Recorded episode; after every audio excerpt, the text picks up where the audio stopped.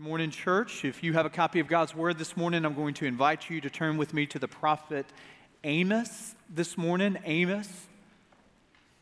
A- Amos is a table of contents book. So let me, let me put you at ease here.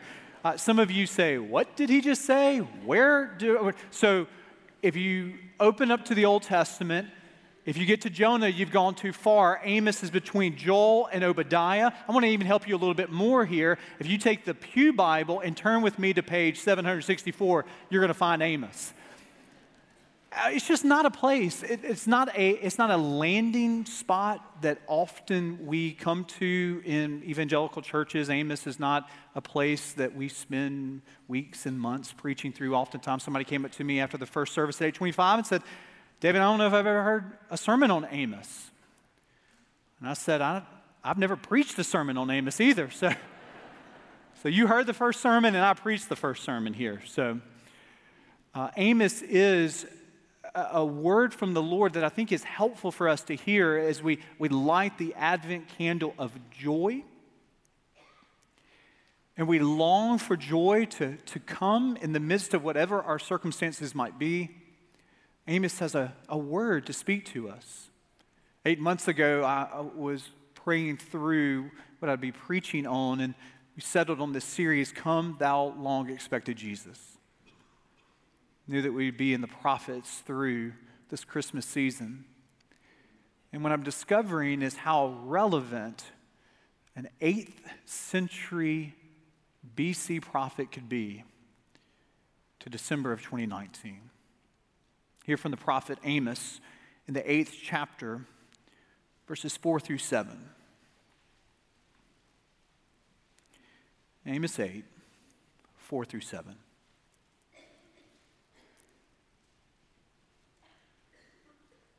Hear this, you who trample on the needy and bring the poor of the land to an end, saying, When will the new moon be over that we may sell grain? And the Sabbath that we may offer wheat for sale, that we may make the ephah small and the shekel great and deal deceitfully with false balances, that we may buy the poor for silver and the needy for a pair of sandals and sell the chaff of the wheat. The Lord has sworn by the pride of Jacob, surely I will never forget any of their deeds. I know what you're thinking. We got up this morning, got the kids to church, we're in one piece.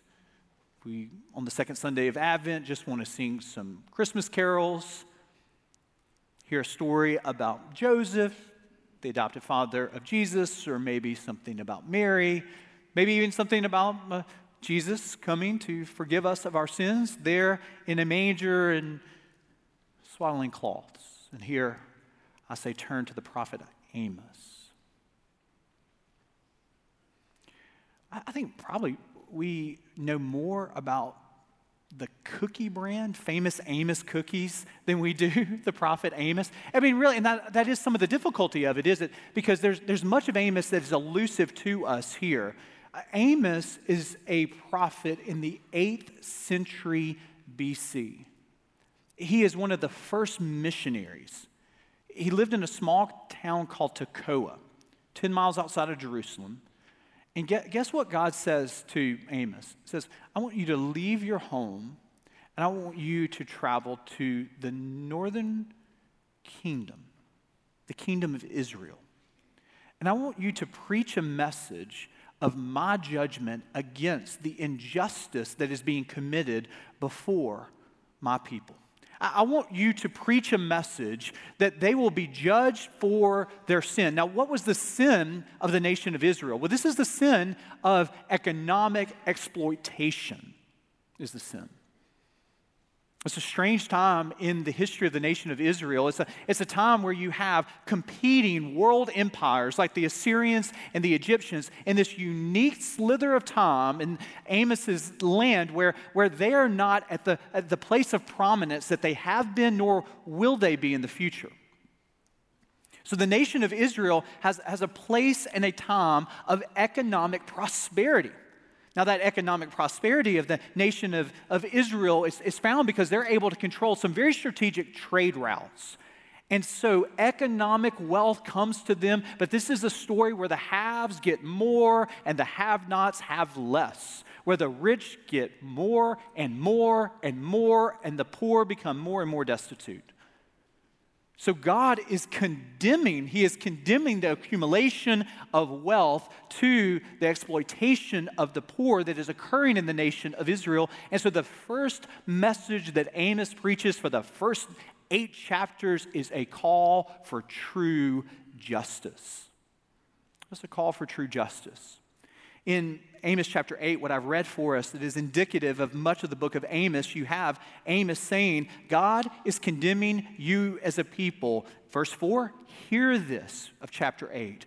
You who trample on the needy and bring the poor of the land to an end. Amos, how in the world were they doing that? Well, verse 5 you make the ephah small and the shekel great. You deal deceitfully with false balances. So there is, there is this conniving that is occurring with the currency in such a way that the rich continue to grow in their wealth and the poor continue to be destitute. What was the result of this? Verse 6 of chapter 8 they buy the poor for silver and the needy for a pair of sandals. Now, it is easy for you to, to lose what Amos is talking about here specifically. It's easy for us to read this and not really understand what he is talking about. Silver in Amos's day is a synonym for a large loan or oftentimes even a huge debt. So, what Amos is saying is, is that the economic uh, condition of the nation of Israel is such that someone would have to take out a loan for a pair of shoes. There's the elite of the day, the merchants of the day. They have uh, this enormous buying power. And so the merchants could charge this astronomical price for the necessities of life, for food and for clothing. And so the poor, the destitute, they would literally have to go in debt to be able to clothe themselves in the nation of Israel. They, they would literally have to go in debt to be able to eat. And so Amos comes to the nation of Israel and says, No. No more. The cries of the poor and the exploited will, will no longer. The judgment of God is coming upon the nation of Israel. This is sure. It is from the Lord, and it does happen. 722 BC, decades after Amos gives this message, so the nation of Israel falls to the Assyrians. So we know that this prophecy is a prophecy that is filled within the decades after Amos preaches this message. Now, you need to understand that God had set up his law to prevent this from happening. The Mosaic law, when you go back to Exodus and when you go back to the book of Leviticus, you have all of these laws that seem so specific, but there are uh, many of them, not all of them, but many of them are to protect the poor. You have gleaning laws that are going to be so relevant for the book of Ruth. For when the foreigner is in the land, there is food for them to be able to glean even from other harvests.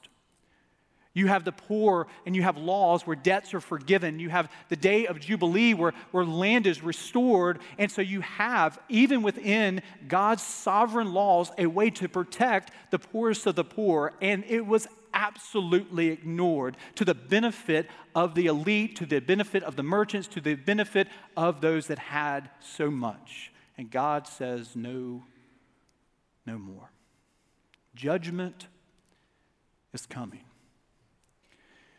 Now, listen, you, you want to win friends and influence people, judgment and messages of judgment, that's not the way.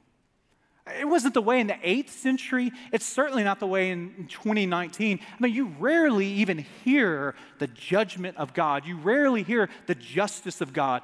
Grace, mercy, forgiveness, amen and amen and amen. But I, I would just tell you, you cannot understand grace. You cannot understand forgiveness. You cannot understand mercy without understanding the whole character of God, which is a character that includes judgment and justice.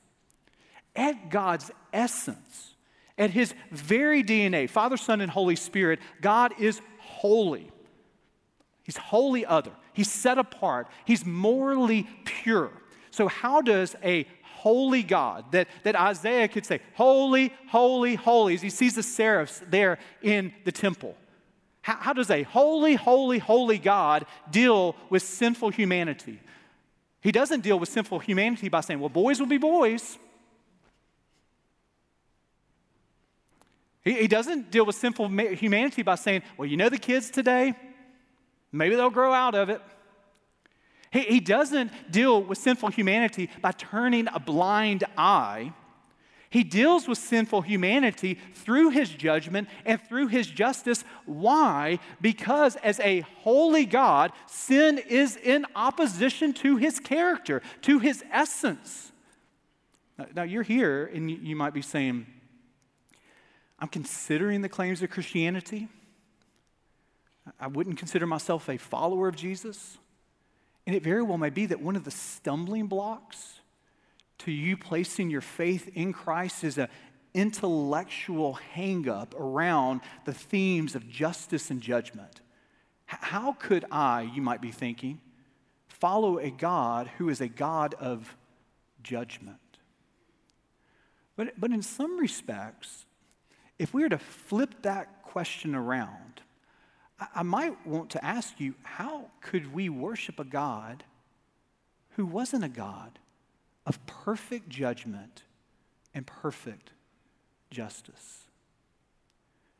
I think in the 21st century, we we're one of the first generations that even, even wrestles with that question because we live in a land of such affluence and prosperity.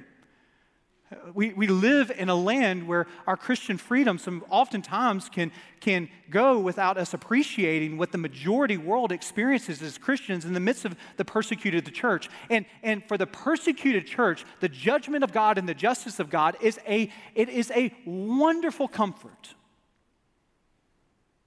Christianity Today, a few years ago, profiled a man by the name of Ema. Ema was living all of his life along with his family in the Republic of Congo. Cruel atrocities came upon his family in the midst of a tyrannical rule that he and along with his family wanted to escape. There was death that intersected with his family. There was persecution which intersected with his family for him believing in the claims of Christianity. And so, in the dead of night, he, along with his three children and his wife, they escaped from the uh, Republic of Congo and they fled into Uganda and they were refugees. They had nothing. They had nothing to their name. They took shelter in this makeshift shelter. They they uh, ultimately had no water, no electricity where they were staying. They had enough resources to be able to provide a meal for all five of them every other day. This is what they're experiencing. And when Christianity Today sat down and interviewed this believer that had gone through this, do you know what comforted him? Listen to his words. You know, I never could believe the gospel if it were not for the judgment of God. Amen. What do you mean by that? Listen to what he says. I know I know that I will never get justice in this world for what has occurred to my family. I know this. And I couldn't cope, he says. I couldn't cope if I knew that justice was never going to be done. Amos is saying that the judgment of God is coming upon the nation of Israel because injustice reigns. But he is saying to the destitute, he is saying to the poor, that your cries are heard.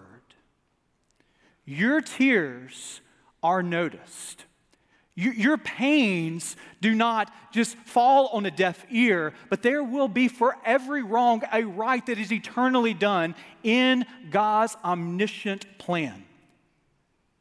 And injustice, while it might reign around us, while evil might seem to have the upper hand, you turn on the news, you open up the newspaper, you see that evil is around us even as we long for his second coming. That injustice is here even in our world. It surprises us. It's not an everyday existence for us, but the reality that we do not live in the Garden of Eden is before us and around us, and it is inside of us every day. And Amos reminds us that the judgment of God is a comfort because the justice of God means that every wrong will be made right in his sovereign plan. So Amos says, even to a people, the nation of Israel, punishment is coming your way, judgment is coming your way. There will be destruction that comes your way because of sin, but understand that there is not only the call for true justice, but there's the promise of true justice. Because Amos, for eight chapters, he, he, he dwells in the judgment of God. But in chapter nine of Amos, he doesn't, he, he moves from a prediction of the destruction of the nation of Israel to another day. There's a glimpse that Amos gets as he's saying, Judgment is coming, destruction is coming, but there is something beyond that. And for the nation of Israel, what Amos is comforting them with is no matter what you go through, God still has a plan for you. No matter even the punishment of the Lord, God still has a plan for you. So, even to those uh, followers in the nation of Israel who have experienced injustice and those who will go through the pain and the punishment that is going to come before them in the decades to come, he is saying there is a final story that gets the last word. Look with me in Amos chapter 9. We, we move to a prediction and a prophecy that's twofold in verses 11 through 15. In that day, as we think of the promise of true justice, in that day I will raise up the booth of David that's fallen and repair its breaches and raise up its ruins and rebuild it as is in the days of old, that they may possess the remnant of Edom and all the nations. Notice what Amos is saying. All the nations who are called by my name declares the Lord who does this.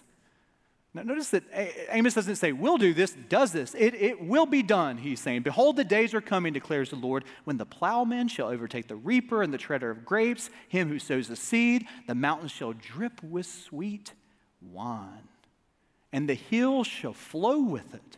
I will restore the fortunes of my people, Israel, and they shall rebuild the ruined cities and inhabit them. They shall plant vineyards and drink their wine, and they shall make gardens and eat their fruit. I will plant them on their land and they'll never shall again be uprooted out of the land that I have given them, says the Lord your God. There are two prophecies in these passages that we need to hold on to. Amos is saying, I am there is going to be a day of a Messiah who is going to come, verse 11, and he is going to raise up the booth of David that has fallen and repair its breaches.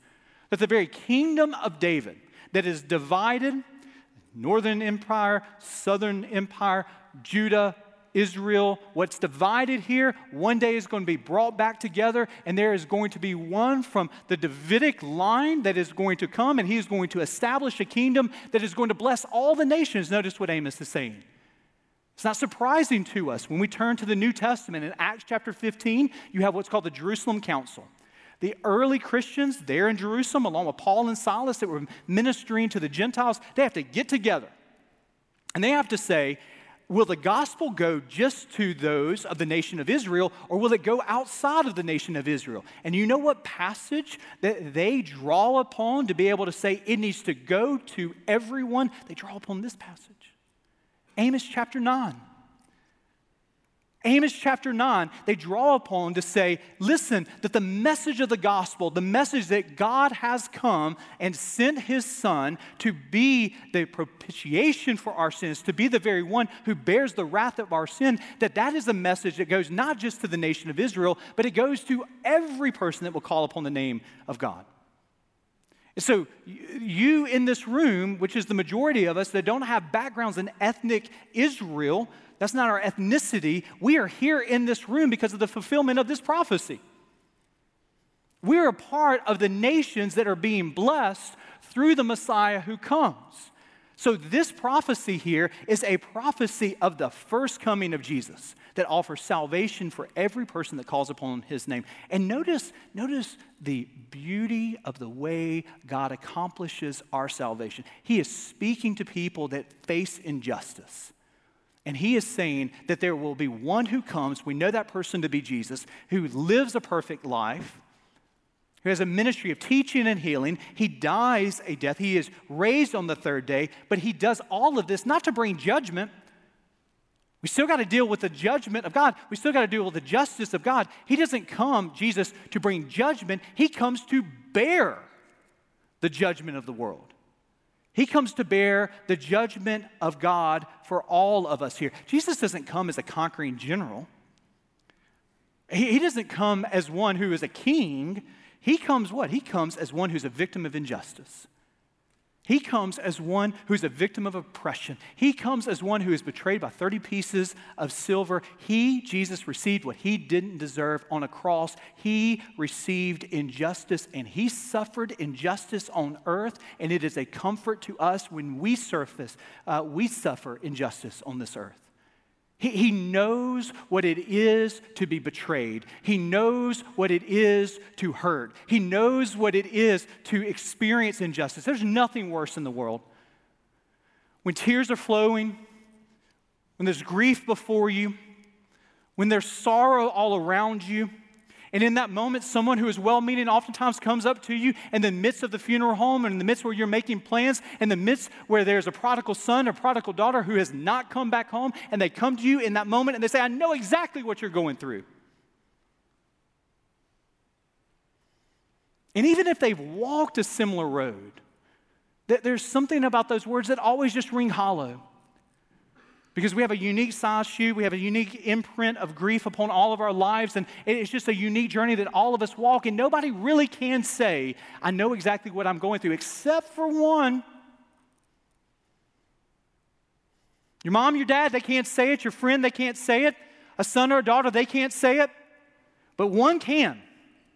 There is one who has been tempted every way as we are, yet without sin.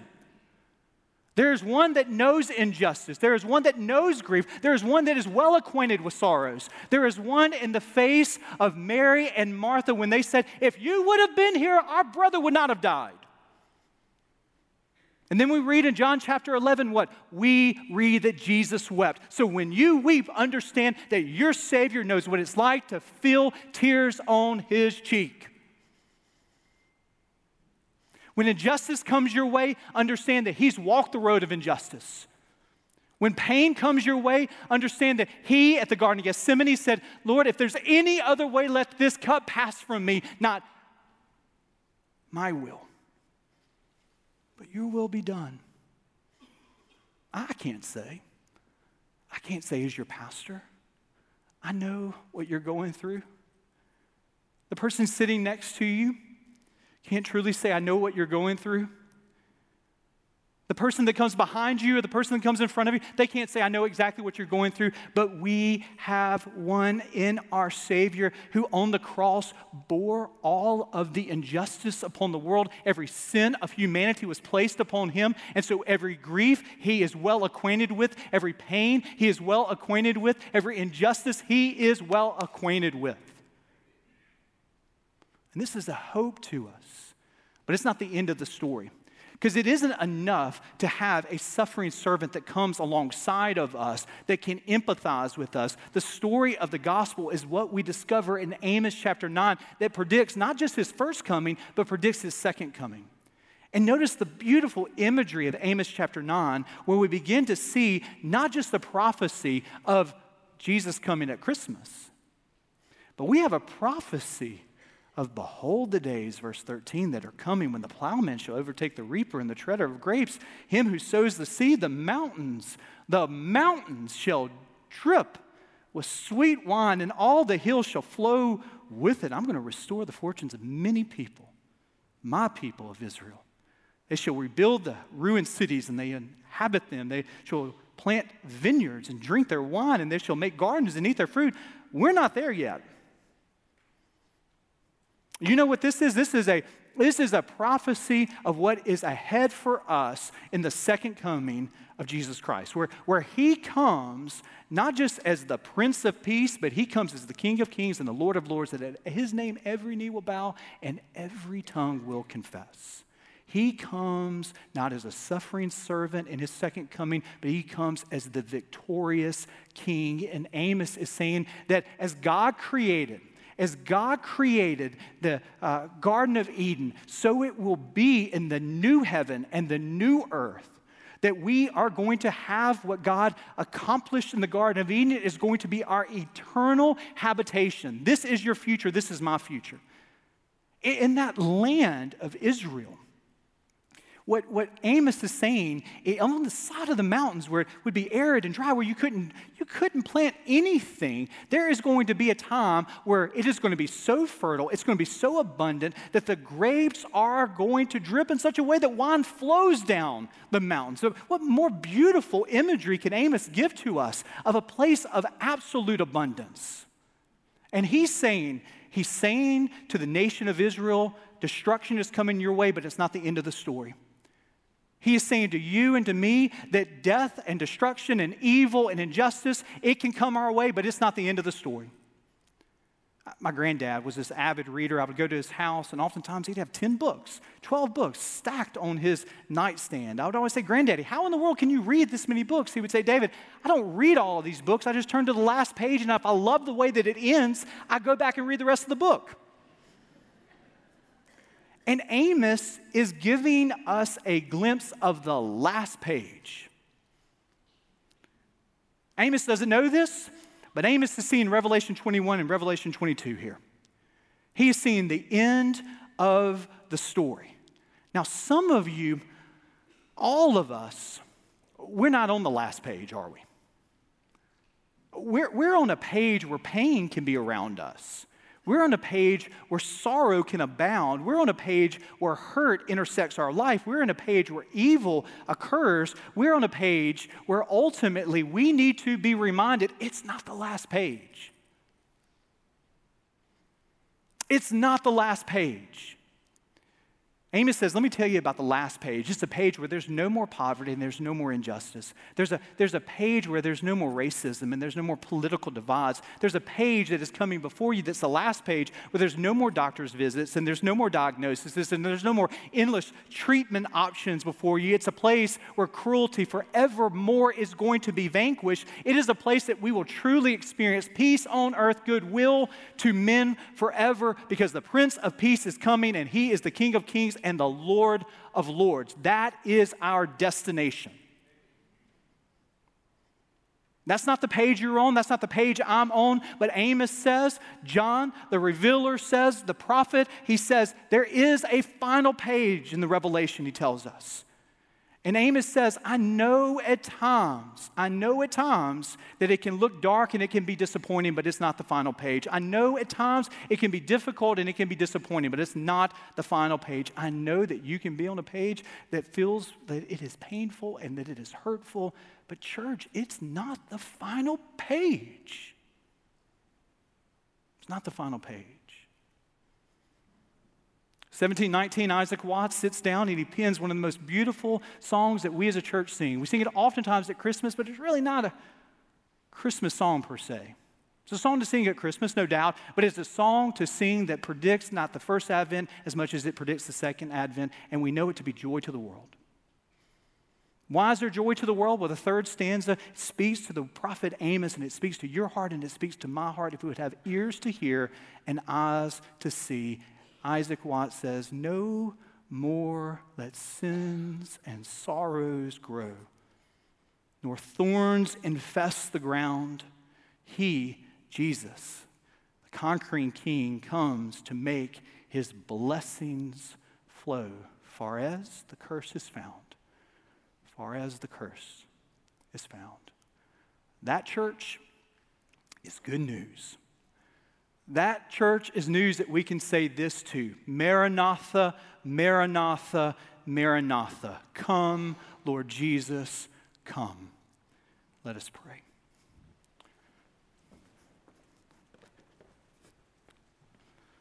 So it is, God, that we come to you this morning hearing a word from your prophet, a word that spoke to the people of that day and a word that speaks to the people of our day.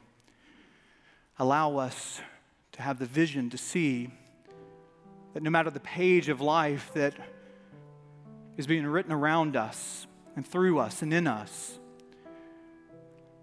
it's not the final page. It's not the final destination. It's not the last word to be written.